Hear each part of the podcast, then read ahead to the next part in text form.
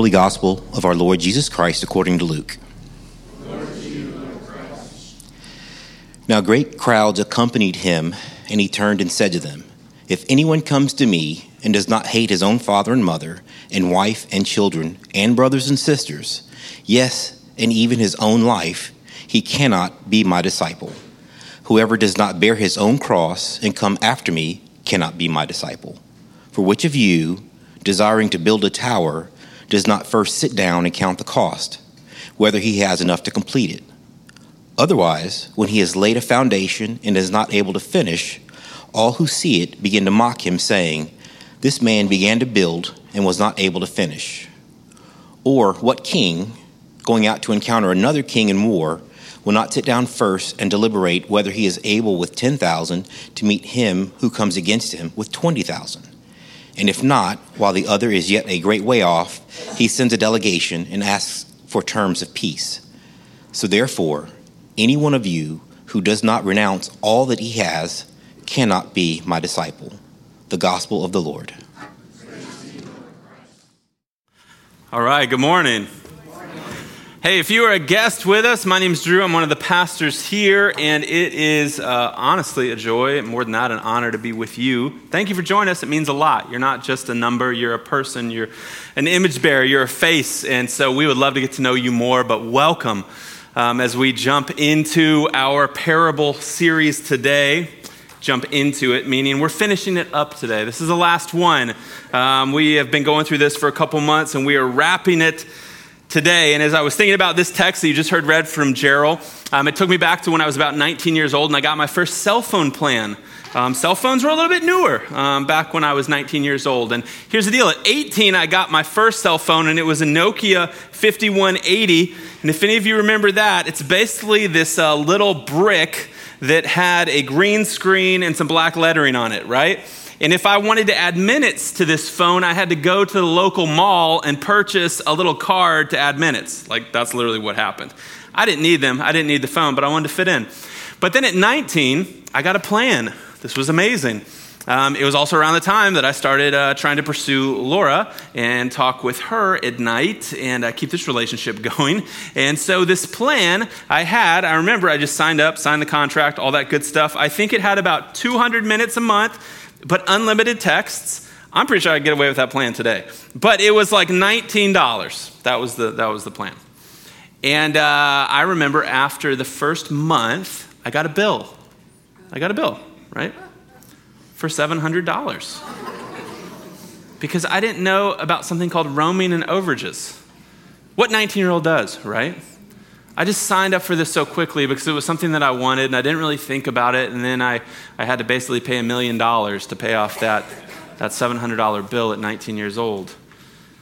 Here's the deal we live in a quick to jump in, but at the same time, incredibly low commitment society. And we probably know this. This is a reality that we're all living in.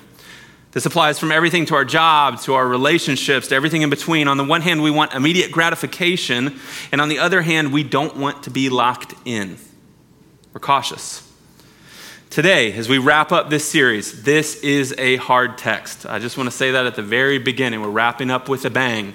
Um, many would consider these the hardest words of Jesus. But here's the deal we didn't lose anybody at the 9 a.m., so I'm confident we're all going to make it through this together. But with hard text can come this temptation to try to lighten it up, to try to water it down a bit, to try to maybe soften it. Well, here's what maybe Jesus really meant, and to not really look at what Jesus really said. But we're not going to do that today because that doesn't serve any of us well.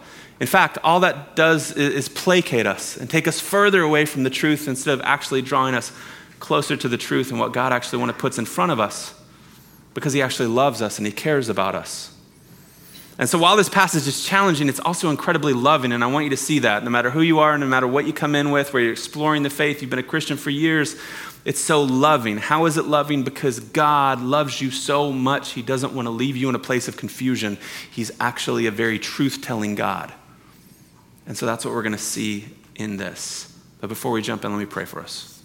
God, thank you for your word. I pray that you'd speak to us wherever our hearts are today, whatever we come in with.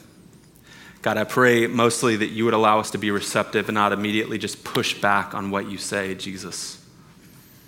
Would we see that everything you call us to in this passage is under the umbrella of grace? And so be with us now as we walk through this. In your name, amen. All right, here we go. Starting in verse 25, Jesus says this, or it says this. Now, great crowds accompanied him, and he turned to them and said, now, at this point in Jesus' ministry, he has essentially become three things to a lot of people, to the crowds. He is a food pantry, he is a doctor, and he is a scholar. Jesus is essentially the original influencer. Like, seriously. Um, people heard about him. They heard about what he was doing. He's doing miracles. He's feeding 5,000 people, which is really 15,000 people. And he's saying things that no one else has ever said. And he's incredibly countercultural. We want to get a glimpse of Jesus.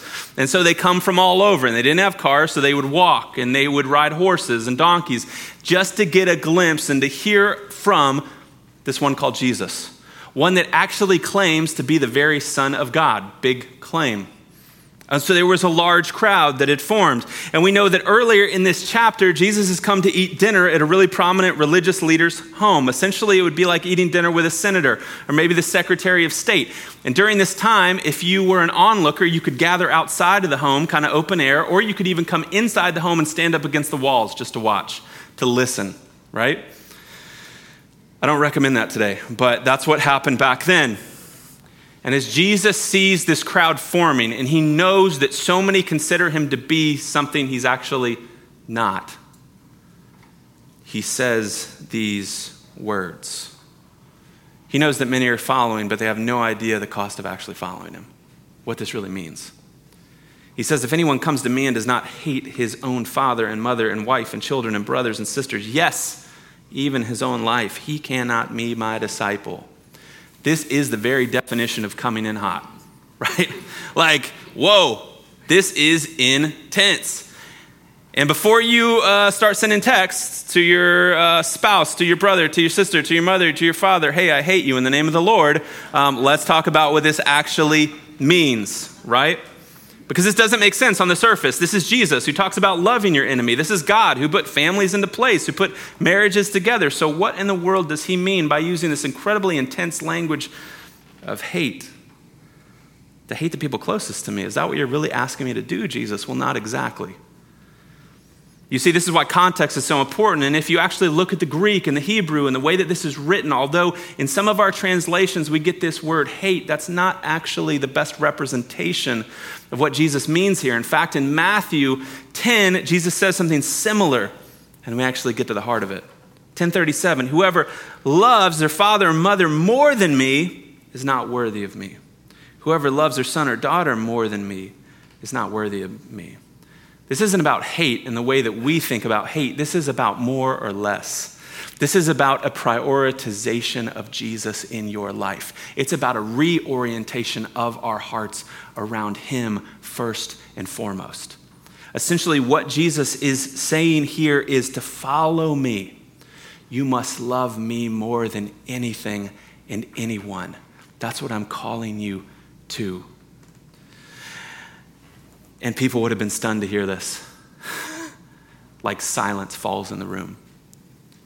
These are Jesus' first words in Luke on discipleship. If you want to be my disciple, meaning, and here's just a simple definition someone who seeks to follow, love, serve, and obey Jesus through the power of the Holy Spirit, first, you need to count the cost. Now, let me just name, some, name something. What Jesus is doing here, this is not a formula for developing a large following. Not it. And at the same time, developing a large following for the sake of developing a large following is not Jesus' purpose. It's not his point. He doesn't want numbers, he wants hearts. He wants to get to the very heart of us. In fact, he goes even a step further. In verse 27, he says, Whoever does not bear his own cross and come after me cannot be my disciple. Whoever does not bear his own cross. Now, we sometimes joke about this. I'm just going to say this, and I know this is being recorded, so Jean and Dr. Teague, if you hear this, I love my in laws, right? Absolutely love them. But some of you, if I were to talk to you about your in laws and maybe you have a bit of a challenging relationship there, this is a term that gets used, especially when they come to visit. I guess this is just my cross to bear this week, right? Like, this is a term we throw around kind of flippantly this idea of a cross to bear. This is something difficult that I'm going to have to face. But for the person sitting in this room with Jesus, when he says this, they know exactly what this means. This cross, this cruel cross beam. This was an instrument of public shame, torture, and execution. They watched this happen to slaves and criminals in their culture, in their society.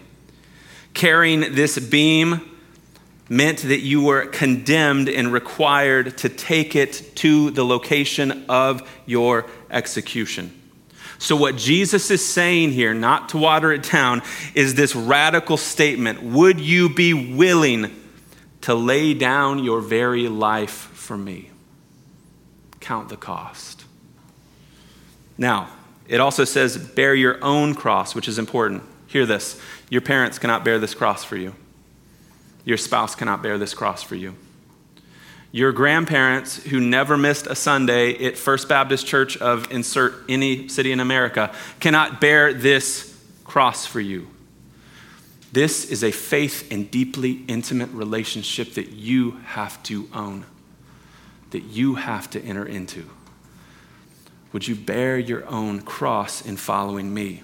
Now, it's very unlikely that any of us will be required to give our actual life for what we believe, for our faith. Not impossible, but as we stand right now in this country, very unlikely. But that is not true for the listeners here. Jesus knew that in following him, many would be required to give up their very life. They would be persecuted, they would be tortured, they would be imprisoned. Jesus is talking amongst some of his greatest and closest friends here, and he knows their future. He knows that in standing with him, making him the very center of their life, counting the cost and saying, Yes, I stand with you, that Thomas, Luke, Philip, Bartholomew, Simon, Thaddeus, Matthias, Paul, Peter, James, Matthew, Mark would all suffer a martyr's death for the sake of knowing and standing with Jesus. This was real. And this may not be as uh, close to home for us, but for many believers in other countries today, they are counting the cost of actually following Jesus. They're meeting in churches today, but those churches are underground, they're hidden, and they know that if somebody finds out that they are worshiping Jesus, it could literally cost them their very life. So, although this may not hit home in exactly the same way, we cannot minimize what Jesus is saying here, nor should we. Count the cost. This is incredibly difficult. It's heavy already, right? You're like, oh my goodness, like this was an interesting Sunday to show up for. It's hard for us to grasp. Here's what I want to say we live in a market driven society. We live in a society that's all about selling. And Christianity is not immune to this. In fact, it's often influenced by it. I like this quote. I wish it wasn't true, but I think it is by Charles Spurgeon. He says, I believe that one reason why the Church of God at this present time has so little influence over the world is because the world has so much influence over the church. You see, there's this westernized view of Christianity that's uh, gained incredible traction for the sake of filling up churches, keeping you in seats, overflowing tithe plates all that good stuff and keeping people engaged, and it falls right in line with how our society operates. It's all about low cost and low risk because that's what we love. It's all about a low commitment, high gratification because this kind of faith sells. A faith that says following Jesus is not only easy, but we've actually found a way to make it cool and it comes with the promise of incredible prosperity that if we just pray hard enough, if we just believe enough, ask enough, sing loud enough, raise our hands high enough, and manifest enough good feelings, we'll get everything that we ever wanted. God's going to give you every single thing you ever hoped for. This low cost, low risk, high reward. Tell this gospel to the mom or dad who loses a child. Tell this gospel to the person in a third world country today struggling just to make it another day. Tell this to a person whose dreams have been absolutely dashed when they get a diagnosis of an incurable disease. Tell this to every single person in a country where Christianity is not allowed, suffering persecution today, or imprisoned today. Here's the problem with this low cost, low risk Christianity being sold to the masses as we speak it's not the Christianity of the Bible. You will find this nowhere in Scripture. This kind of gospel, a watered down version built on prosperity, is a house of cards waiting to collapse whenever life takes a wrong turn. And it inevitably will at times and in seasons. And no wonder so many people are walking away from the faith. Because our westernized culture has watered it down and it's sold us to the masses and it's, it's bringing the Kool Aid and it's having us drink it and we buy it. And Jesus is saying, enough is enough. That's not truth. Here's the truth count the cost. This type of gospel is unloving, it's unkind, it's the antithesis of the gospel of Jesus. Let's just name it. It is. What Jesus is inviting us into isn't some flippant transaction. It is at the heart a covenantal, committed relationship on both sides. With Jesus, there's both a call and a cost. And there are really two sides of this reality. And so, to bring this home, Jesus shares two short parables. Here's the first one For which of you desiring to build a tower does not first sit down and count the cost? All right, how much do I need to build the tower? What supplies do I need? What workers do I need? Whether he has enough to complete it. Otherwise, when he's laid a foundation and is not able to finish it, all who see him begin to mock him, saying, Ah, look at that man. He began to build, and was not able to finish. It's kind of, kind of funny here. It's like, oh, the tower's half done. Didn't really think about it. Just kind of got busy doing it or jumped into it, but didn't necessarily count the cost. Now, we probably wouldn't buy a house, buy a car, marry someone. Um, now, you might buy a cell phone plan like me, um, but without carefully considering these decisions, we like to make sure things line up. We like to know the details. We're very careful and cautious. And so, what Jesus is literally challenging us all to here is he is saying, hey, why would we make a split second decision on the most important decision in our lives to follow him or not? In this example, the builder, Jesus is literally asking, this example of the builder, Jesus is literally asking us to weigh the cost of following him before we start to follow him. Now, going back to what it said in verse 26, he essentially brings up three areas where he wants us to think about this, where he wants us to process this family, self interest, and possessions.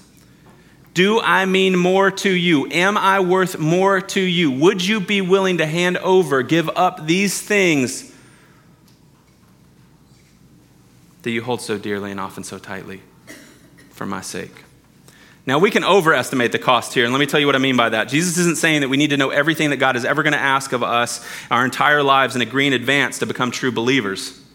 What Jesus is asking for us to do is to consider the amount this commitment to Him could cost.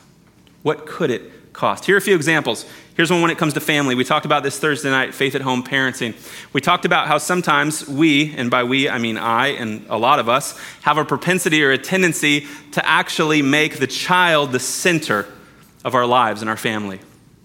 And what ends up happening is we try to meet the child's every need and desire. And so we uh, move around finances, we um, build out our schedule, our calendar, our travel, everything around the child.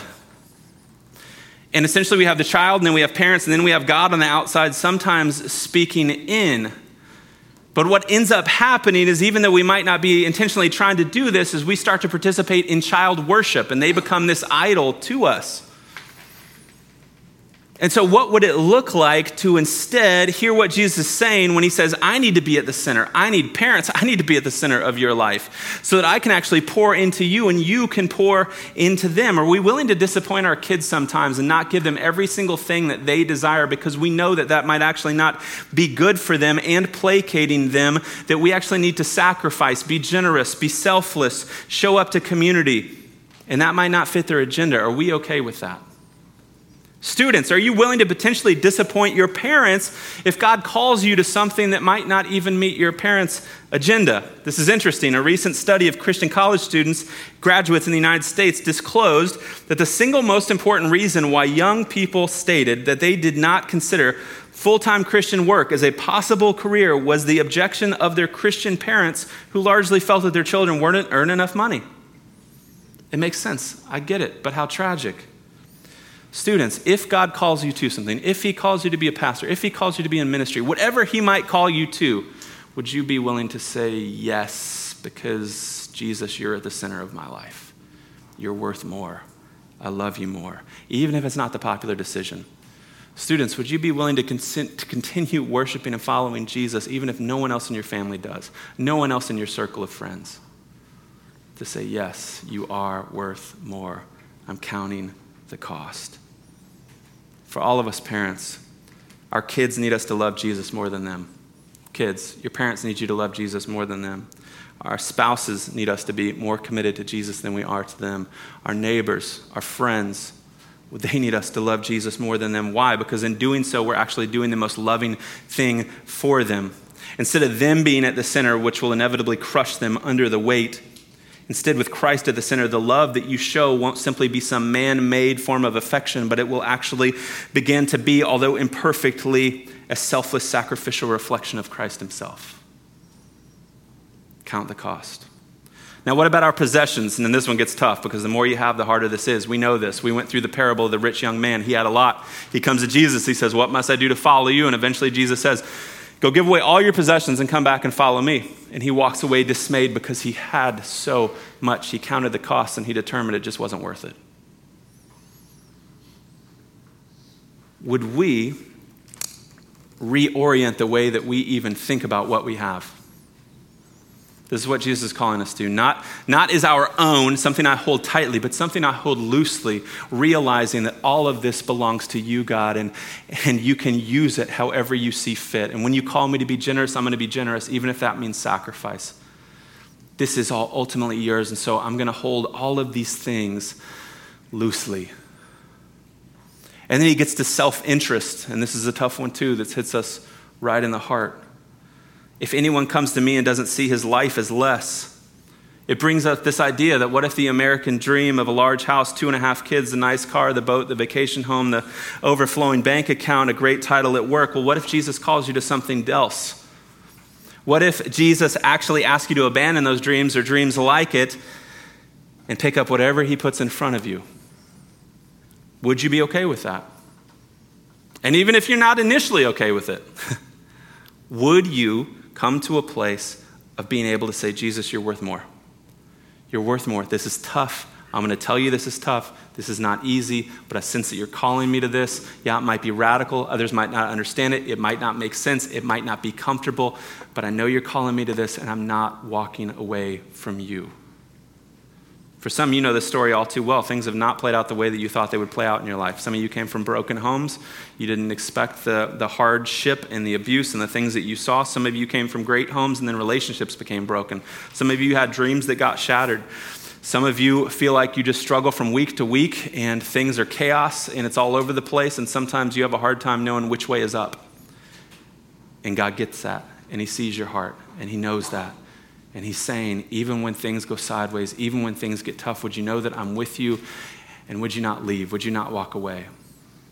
Would we be like Peter when all the crowd leaves and Jesus turns to the disciples and he says, Do you want to go too? And what does Peter say? He says, Where else would I go? You hold the words of eternal life. You're right. Okay, I think I get it. If I follow Jesus, life is going to be pretty bad and it's going to be hard, and I need to be cool with it. That, that's, that's kind of what you're saying? Like, is that what you're getting at? No, no, don't hear that.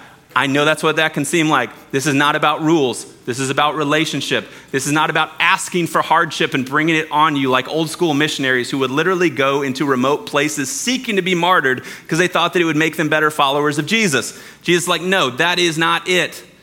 This isn't about you inviting hardship. This is about this reorientation of your heart and aligning it with mine and saying you're worth more. Counting the cost is not about accepting some promise of a difficult life. I have no idea what your life's going to look like in the future. Neither do you. I don't know what God's going to ask of you and what He's not. I know it'll be worth it. But what does it mean to count the cost? It's about being resolved that no matter what comes in the good or the bad, I'm willing to hold everything in my life more loosely, trusting God with it while holding on to Jesus firmly. And as you do, I love it. Jesus promises time and time again, I will meet you there. I will meet your needs. I will not leave you shamed and wanting. I'm a good, generous, loving Savior. But before you follow and along the way, count the cost. And with this, Jesus shares one final parable, the other side of the coin. He says, On what king or what king going out to encounter another king in war will not sit down first and deliberate whether he is able with 10,000 to meet him who comes against him with 20,000?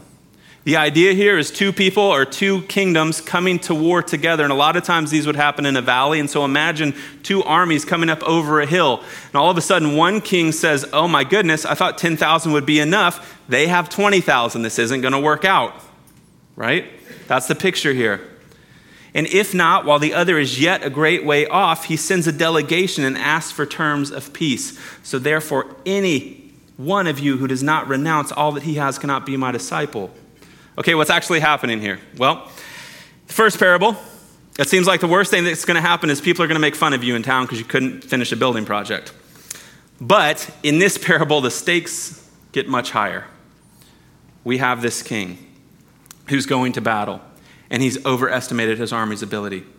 Now, what happens next is often misunderstood because what it looks like is that the king sends a representative to negotiate a peace treaty, and then both armies just kind of go back home. That's not it at all realizing that so many lives are going to be lost and his very own life included. In this context, at this time, this would not have meant a negotiation. Terms of peace literally meant an expression for unconditional surrender.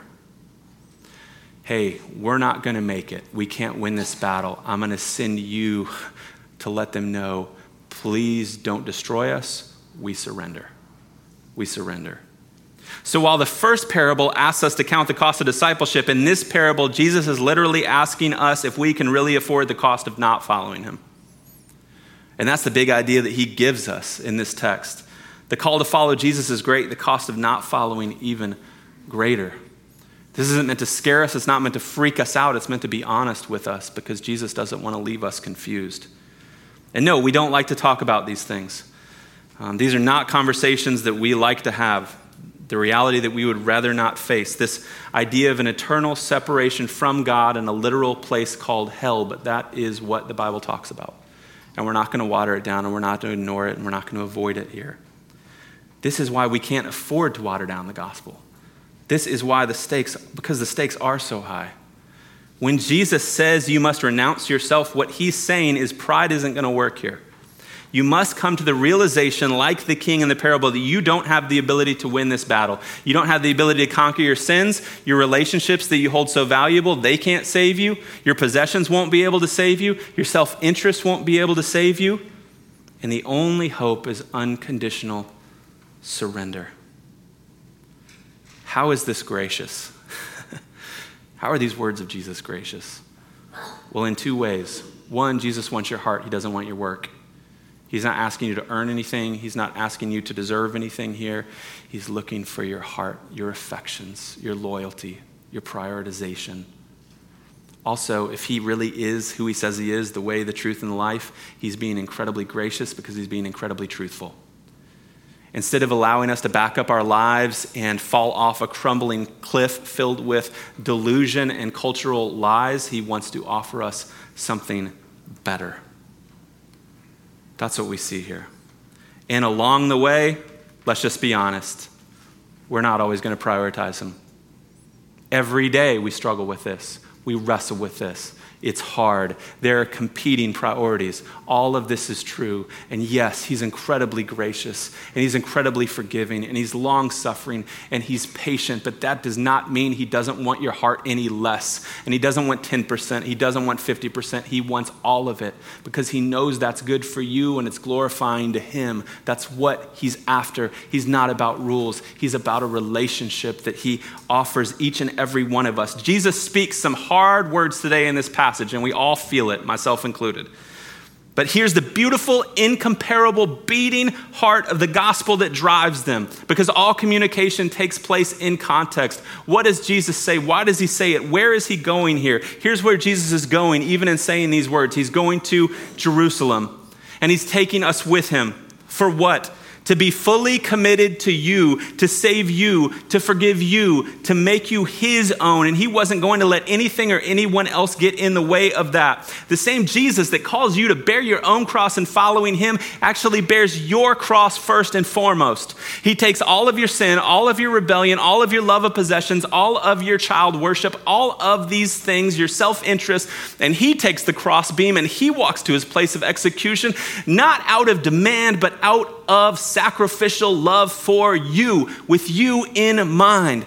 That's the heartbeat of the gospel that drives this. That's what Jesus is doing here. And in bearing this weight as a willing sacrifice, he shows you and he shows me in no uncertain terms that this love, this sacrifice, I've counted the cost and this is for you. He was fully committed to saving you where he leads, and then he's bringing us into a better, lasting, eternal reality, a living hope. He's leading us away from the brokenness, away from the lies, away from the chaos, away from the watered down, falsely sold faith in his love, he's leading us back home.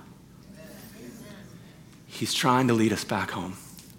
Jesus does not want to take something from you in his kindness, in his very beating heart. He wants to give something better to you. He doesn't want to feed you the candy the world has to offer. He wants to give you the whole meal. I've been coming back to this story. This is what we're going to end with um, over and over and over again. I read this to Silas not too long ago, and I was thinking about this kind of God, this kind of Jesus who calls us to follow him, and it's not easy, and we need to count the cost, but also in his love is offering us a place in the family. In his love is offering us to bring us back home. And in the Jesus Storybook Bible, there's an amazing story, and it's called Operation No More Tears. And it hits home at this. This is Jesus. This is the Father who's saying, Count the cost, but in doing so, if you follow me, what I offer you is so much better. God was going to mend his broken world, so he showed Isaiah his secret rescue plan, Operation No More Tears. And this is the message gave God gave Isaiah was like a letter God wrote to his children. Dear little flock, you're always wandering away from me like sheep in an open field and you have always been running away from me, and now you're lost, and you can't find your way back. Hear this. But I can't stop loving you. I will come to find you. So I'm sending you a shepherd to look after you and to love you, to carry you home to me.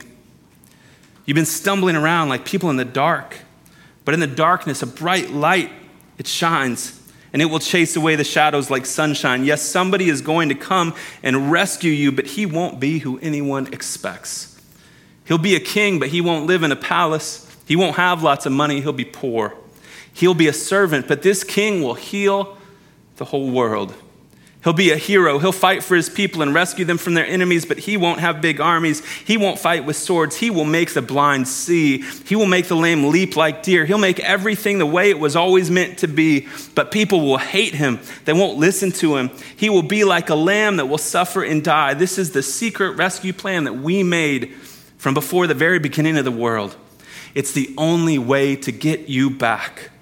But he won't stay dead. I'll make him alive again. And one day, when he comes back to rule forever, the mountains and the trees will dance and sing for joy. The earth will shout out loud. His fame will fill the whole earth as the waters cover the sea. Everything sad will come.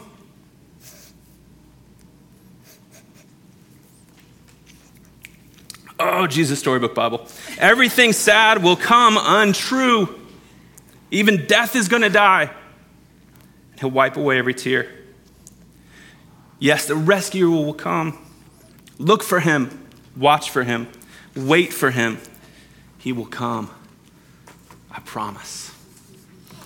And so let me just say this in the midst of a low cost, low risk world, Jesus counted the cost and he didn't just risk, he gave his very life for you. That's who's calling you to follow. And it's absolutely worth it. It's not easy, but it's worth it. So don't buy into the lie and don't water down this truth. Would you choose to follow him, not out of effort, not because of merit, but under his grace? And so the application for today is this What in your life, if you're being honest, is a competing priority with Christ? What is that? Is it a relationship that you've put too much stock in? Is it possessions? Is it self interest? Is it anything else that you know has become the center or it's become higher than Christ Himself? And you don't have to be shamed by it and you don't need to be condemned by it. You have the opportunity by His grace to simply hand that over to Him and to say, I realize that you need to be at the center and I'm going to give you these things. I'm going to hold these things loosely. I'm going to give you my very family, my dearest, deepest, most loving relationships. I'm going to give you the things that have meant so much to me because I've counted the cost and you're worth it. So, what does it look like to have an honest conversation with God today? To confess where we need to confess, to repent and turn back to Him where we need to do that, to be honest with Him about where it's hard, where it's difficult, and ask us to meet Him there. He is that good, He is that loving, He is that gracious. Jesus, thank you for your word. It's a challenging word, but it's a good word. May we receive it. May we not reject it. May we see the relationship, the love, and the grace in it. In your name, amen.